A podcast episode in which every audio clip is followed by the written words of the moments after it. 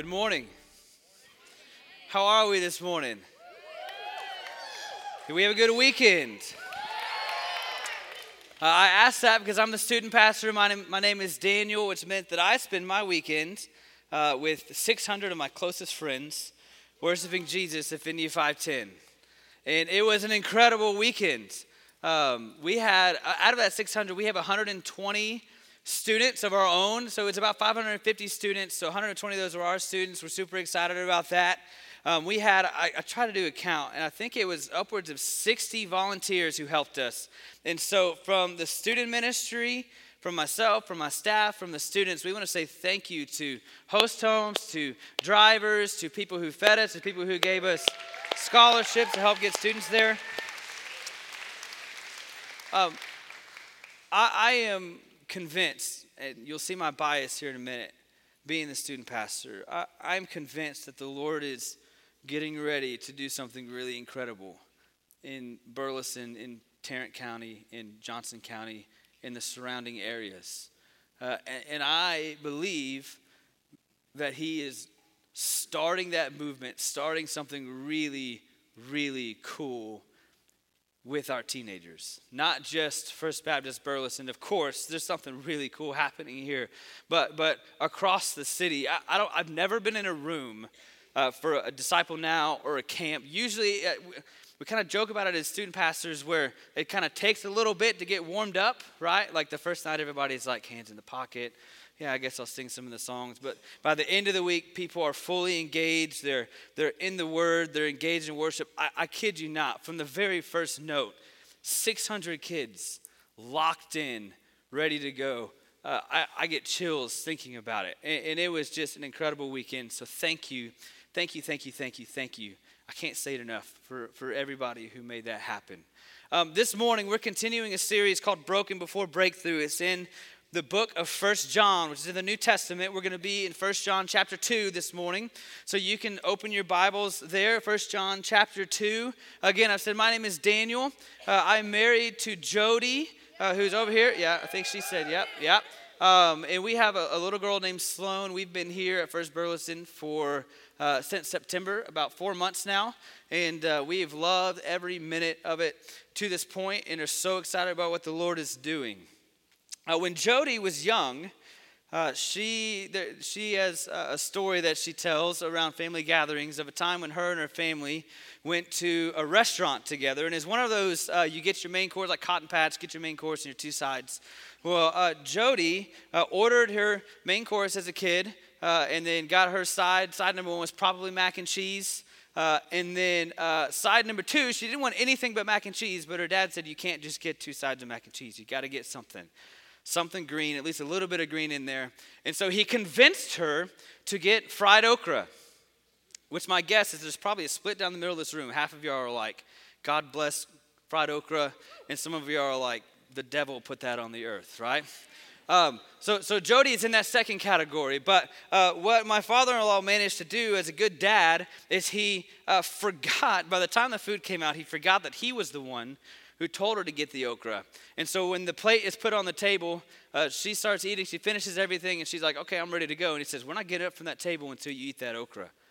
To which she said, but you told me to get it because you wanted to eat it.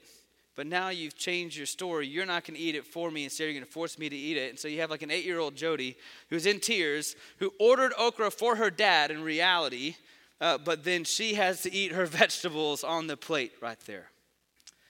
I tell you that this morning because there's some sermons, some messages, some passages of Scripture that are more like peach cobbler, where you can just like eat the whole pan if you're not watching out right. It's like, dude, Jesus is good. Let's keep going. Let's go. And there's other passages, other messages, other scripture where it goes down a little bit more like vegetables. It's painful. It doesn't always taste great. And I don't want to discourage you, but this message is one of the second. More like a big plate of nutritious vegetables. And the reality is, in preparation for this, the Lord has been doing something in my heart. I think he's going to do something across the room this morning, and it's not going to be comfortable at times. But I think the Lord has something very specific to say to us through his word this morning in First John. As I've said, we're in this series, Broken Before Breakthrough, and Pastor Ronnie has been walking us through the first couple chapters so far in First John. 2 weeks ago, we talked about this, being broken over our sin. We believe at this church that we are on the cusp of breakthrough, but we firmly believe that in order to get to that breakthrough, that we need to be broken of some things in our life. Broken so that we can put our trust fully in Jesus and trust what he's going to do through us. So week one, we need to be broken over our sin. We talked about the juxtaposition of darkness and light and how Jesus is the light of the world and he drives out the darkness. Darkness has no place in the room when Jesus is there. Week number 2, we talked about being broken of our identity, which is last week, and Ronnie gave us a field test of what it looks like to know that our identity is found in Jesus Christ. There were 2 points. One was that there's an intellectual test. Do we obey God? Do we know his commandments? And then number 2 was practical. There is a third. I don't know the third yet. That's going to be preached next week. You get to come back for number 3. Because what we're going to do today is we're going to shift into first gear. And we're going to talk a little bit more about what it looks like to live for Jesus. And here is the reality today. That for us to see breakthrough in this room, we're going to need to be broken over love.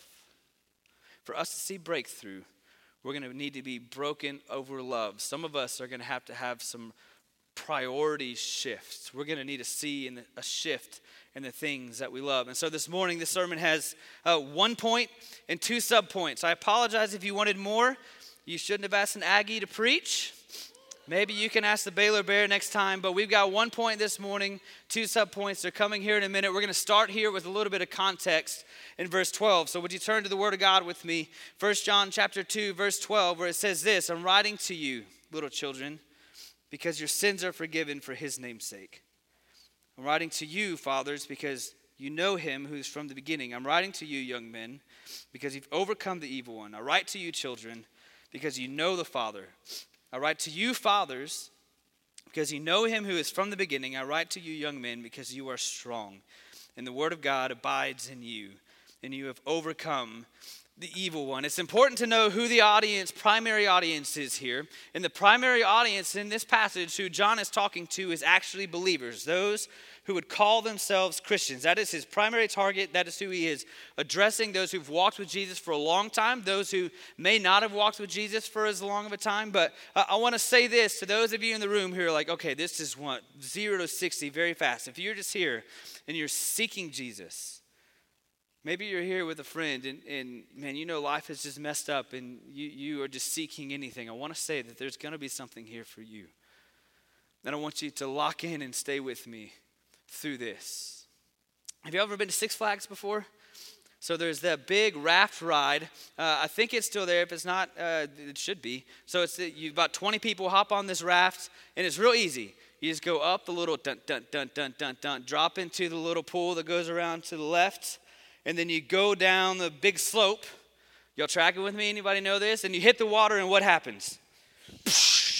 Right? And then when you get off the ride, you run around as fast as you can to try to catch the next one because there's a bridge. So there's people on a bridge standing there waiting for the water to splash them, right? And if you're an 8-year-old Daniel at Six Flags, actually Astral World, rest in peace, Houston, Texas, you would, even if you weren't in line with the ride, you would try to sneak on the back way and just get a little wet because it's like 140 degrees, right? It's like, man, if I could just get a little bit of that water on me in this process. I know it's meant for them, but I just want to get a little bit of relief. I believe the word of God does not return void. Today we're going to go down that raft. We're getting the target audience wet. Christians in the room, this is for you, but the reality is if you're here, everybody's going to get wet. And so we turn to what is the only and first commandment here. And I hope that through this commandment, the non-believers in the room, the people who are not following Jesus, I pray that you'll see something different in Christians and the people who are living around you. The 1 point, the one commandment is here in verse 15. Read it there. It says, do not love the world or the things in the world. Do not love the world or the things in the world. One point, do not love the world or the things in the world. I want to define two words for you. Number one is world. We can use world in a lot of different contexts, right? For example, Elf. He walks in and they have the world's best cup of coffee. You're tracking. And in this movie, Will Ferrell, who's the elf, he runs in and he gets really excited and he's congratulating these people on the best cup of coffee. And they're like, who is this weird guy who walked in and thinks that we actually have the world's best cup of coffee? We can kind of throw that word around at times, but here's what this word means here. It means this. The world in this passage is everything that opposes Christ and his work here on earth.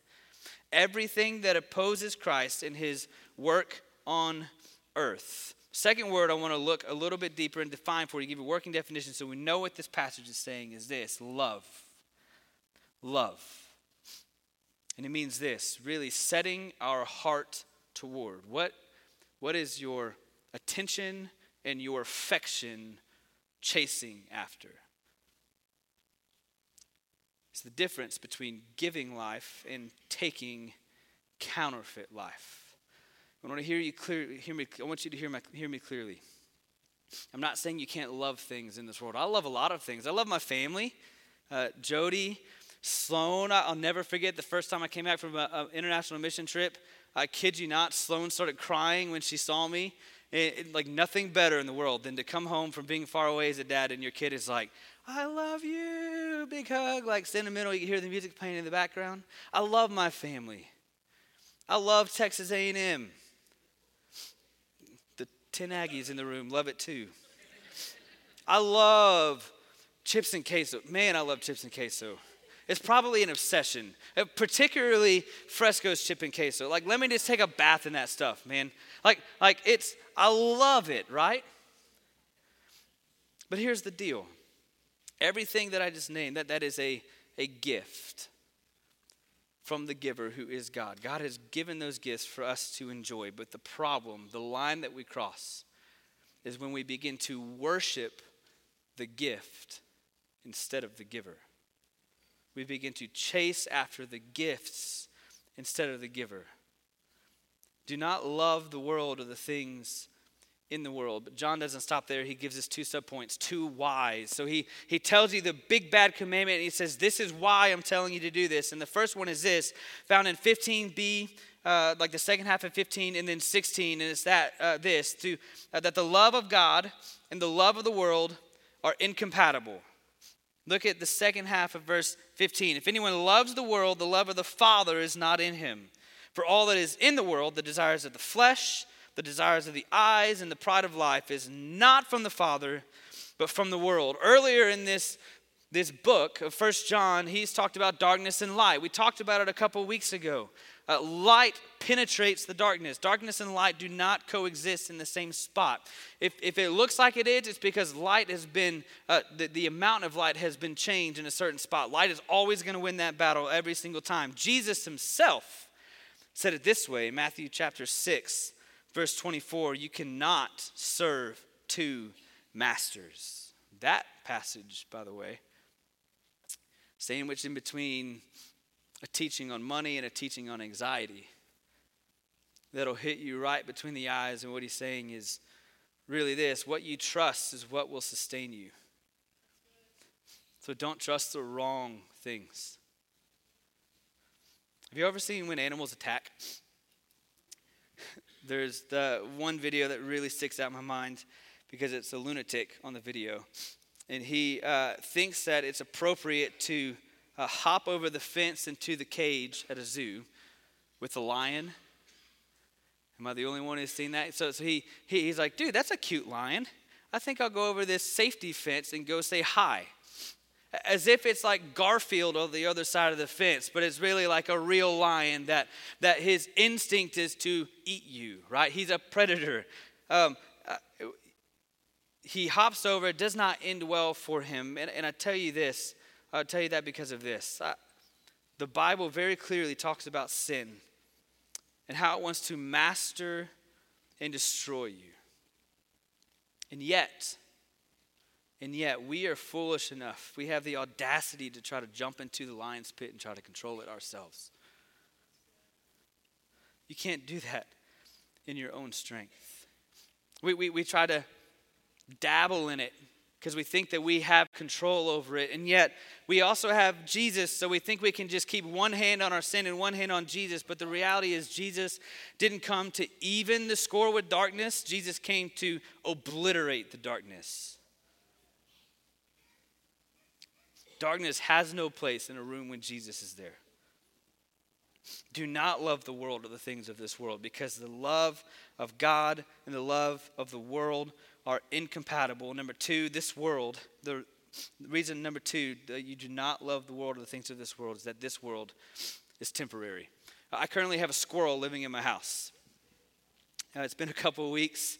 I kid you not, this squirrel somehow took a trap off my house, and so we had to reset the trap. It's probably the person who put the trap there that's in trouble there. But he's been living there, and this is not the first time that I've had an animal live in my house. I had some raccoons at one point. It was awful. And the reality is when I had the raccoons, I could not control it, right? I'm a city boy. You don't want me trying to catch anything. I'm not going to do a great job. I actually pay someone to do it for me. But when we had those raccoons in the house, I'm also a spiraler. Any spiralers in the house? So you've got this raccoon, or maybe you have another animal in the house, and they're small. The reality is, if you were in a room with that animal, you could take them. But you think about what you can't control, and it's a small problem, and then it begins to snowball and spiral, right? To the point where you wake up in the middle of the night thinking Splinter from the Teenage Mutant Ninja Turtles is in your house. It's not that, right? But this little thing has spiraled out of control. You've allowed that moment, the temporary moment, to overtake your thoughts and drive you into an anxious hole of despair. That is me. This time around with the squirrel, I was doing my quiet time one Sunday morning. My friend in the attic, Mr. Squirrel, I'll come up with a name later, banging around doing something. And I realized, okay, we'll have this guy in our attic for a couple of weeks. If I'm lucky, we'll say I'll live to 65. So that's 2 weeks out of whatever 52 times 65 is. It's very short. And then the moment I take my last breath on this side of heaven, I will take my first breath in the presence of Jesus, which is the first breath in eternity. How small of a time period is that I have a squirrel in my house? In light of the eternity with God. So why would I waste the time worrying about something that I can't control and take my attention off of things that the Lord may want me to do because I'm caught up in this when I can just trust the people that are there to control that and move on? Does it make sense? This world is temporary, and yet we are so good at finding things that will compromise our thoughts. They will take our time. We don't have time to waste thinking about temporary things. Our ultimate goal must be to take the gospel to people who don't have it. Locally, domestically, globally, you say it, we need to do it. And it's the coolest mission ever. Have you put it together that if you're following Jesus, the Great Commission to go take the gospel to the ends of the earth will literally take you places you would not go without it? It's taken me to Eastern Europe. It's taken me through airports I never thought I'd been in. I've been in countries where I did not speak their language. I've seen poor. I've seen rich. Things that I would not have experienced without Jesus. And when I go, the gospel is being firmly planted in me as I take it to other people. It's never a one-way trip. And yet, we are trading, taking the gospel to people, discipling people, showing them what it looks like to be like Jesus for things that are temporary. We are making compromises for things that are temporary rather than eternal. Perhaps it is food. You're getting so caught up in the next meal. You're getting caught up in how much or where or what that's going to look like, that you're not focused in on what the Lord is trying to tell you in this moment. Maybe it's the ball field. We got to get them out to the ball field so we can get a scholarship. I love ball fields. I think ball fields are mission fields. But the reality is when it's taking away from the mission that's put in front of us to make disciples of all nations, then we have settled for a counterfeit God. Maybe it's lust, men in the room. It's okay, I can just do that one little look. Jesus will forgive me. One look turns to two looks, turns to three looks, turns to four. Maybe it's money. Maybe it's gossip. It's okay, I can control my tongue. I'll just say this one thing. I probably shouldn't, but I'm going to. It's okay. Jesus will forgive me. See, I think the enemy wants us to think we can take an inch because he knows he'll give us a mile. And yet we consistently settle for the cheap compromise of trading the gospel in Jesus for something that will never sustain us. It's like, is there anyone with a birthday in the room this morning? No. Man, this is crazy. We did this yesterday. Oh, we have a birthday in the house. I don't have anything for you. I'm sorry. But it's like, this is William. Okay, William. It's like, William, happy birthday, first of all. It's like if I were to say to William, hey, I've got a gift card to McDonald's that's going to pay for you and your entire family to go eat a Big Mac. Or I've got a gift card that will cover your entire experience, family, both the grandparents and the whole family. You get to go to Riata for lunch. It's like having an option like that, like first-class food versus fast food, and consistently picking McDonald's. I love McDonald's. Not that much to be crazy enough to do that. It's a compromise. It's like we do this with important stuff in our lives. C.S. Lewis, when he was reflecting on this thought of, man, are we settling for cheap substitutes, wrote this, says this, it would seem that our Lord finds our desires not too strong, but too weak. We are half-hearted creatures fooling about with drink and sex and ambition when infinite joy is offered to us. Like an ignorant child who wants to go on making mud pies in a slum because he cannot imagine what is meant by the offer of a holiday at the sea. We are far too easily pleased. Friends, are we replacing intimacy with the God of the universe who created and sustains every living being for cheap substitutes? Naturally, my brain goes to parenting in my world. Statistics will bear this out, that from 0 to 18, your teenager, your student, has the greatest chance of having lifetime faith passed on to them in those 18 years.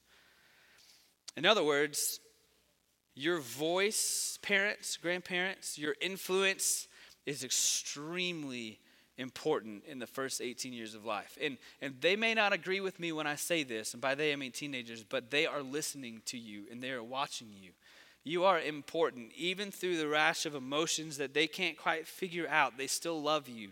I know it may not feel like that for some of you in the room today. They still love you. They want you to know what you think about things. So let's give our teenagers Jesus.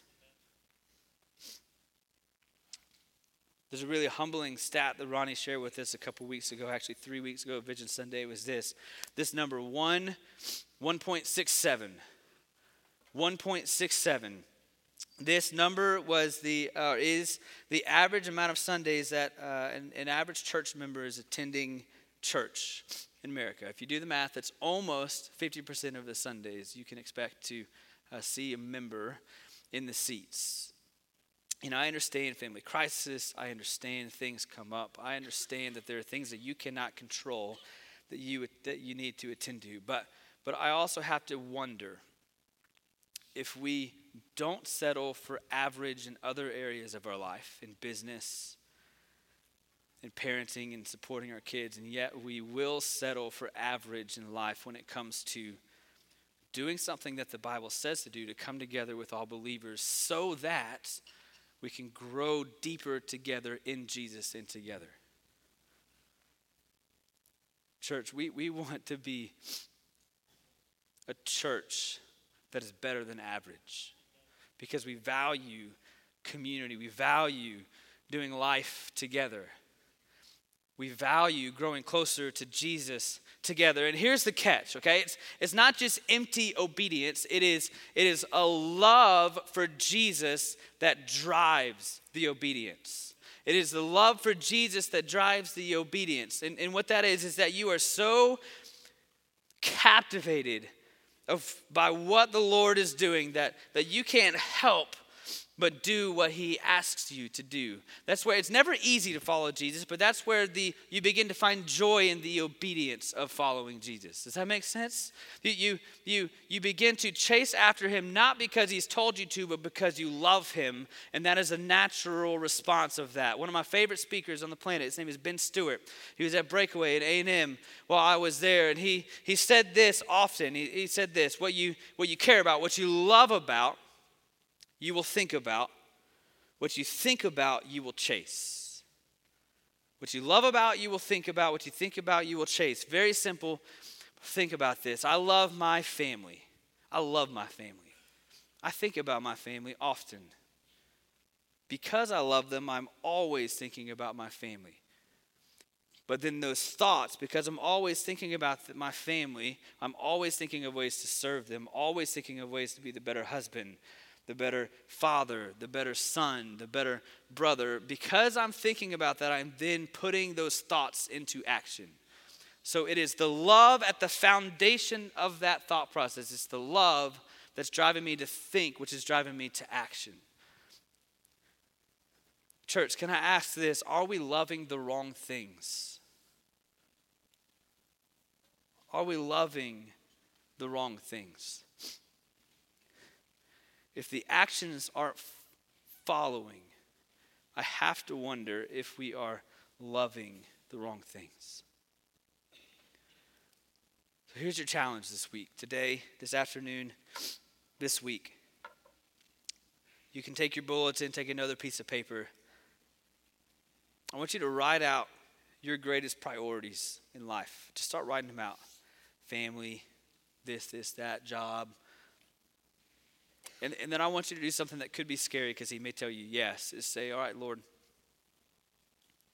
do I need to change something on this list? Are my priorities in the right place to be doing exactly what you put me here to do? Second challenge here, kind of the second layer to that is some of you in the room have the right thinking. You love the right things. You're thinking the right things. But you need to jump into the swimming pool. You need to put action to your thoughts. Good thoughts are good. Good thoughts that lead to action are better. May we be people who love Jesus, want to prioritize our life in our actions around him. And so we think about those things and think creatively on how we can do those things. And then we actually begin to chase after Jesus as we do the work that he's put in front of us. Final exhortation to everybody in the room is simple. It's one word. It's this: repent.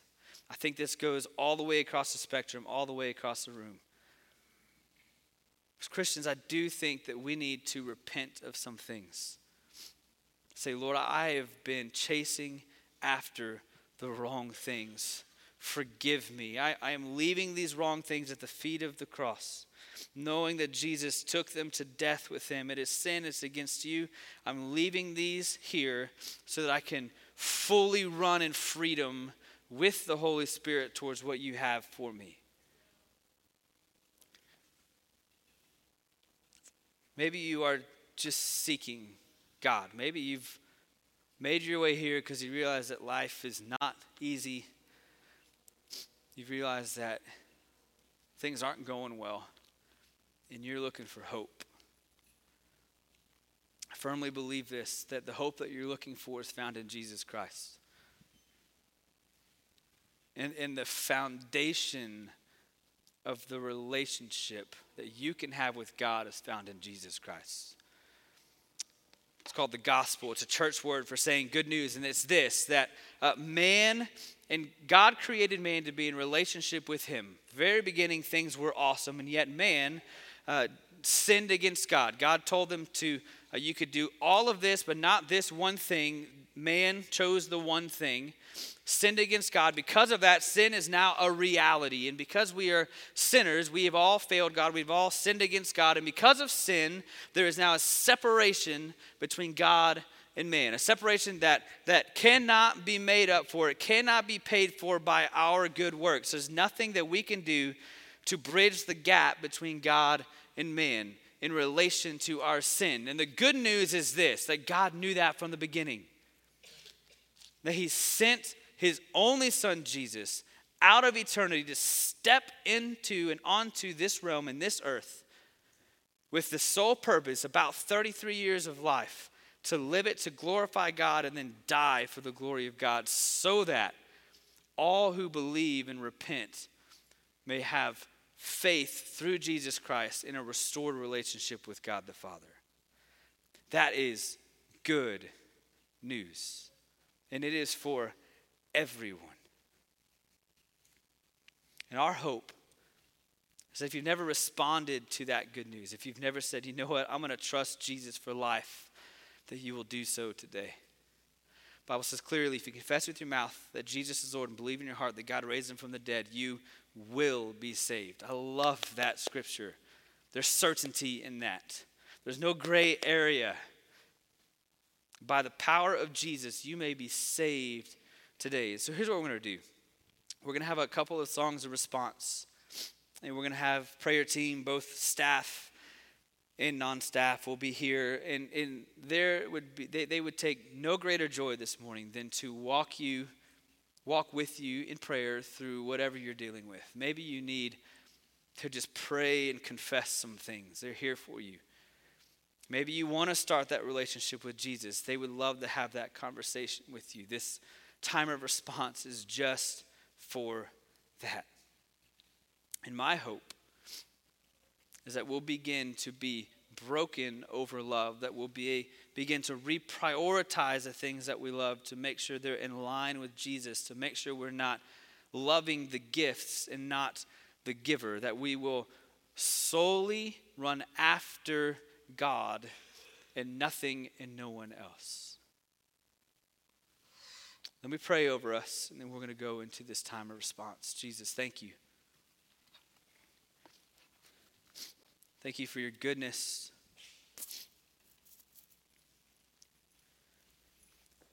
Thank you, God, for hard things, for hard messages. Thank you for giving us your word that is true, that can be trusted. Thank you for sending your son, Father. We're so thankful. By your Holy Spirit, I pray that a brokenness will truly begin to happen, because we want to see breakthrough, not for our glory, but for yours, God. Work on hearts and minds across the room for your glory alone, God. This time is yours. We pray these things in Jesus' name. Amen.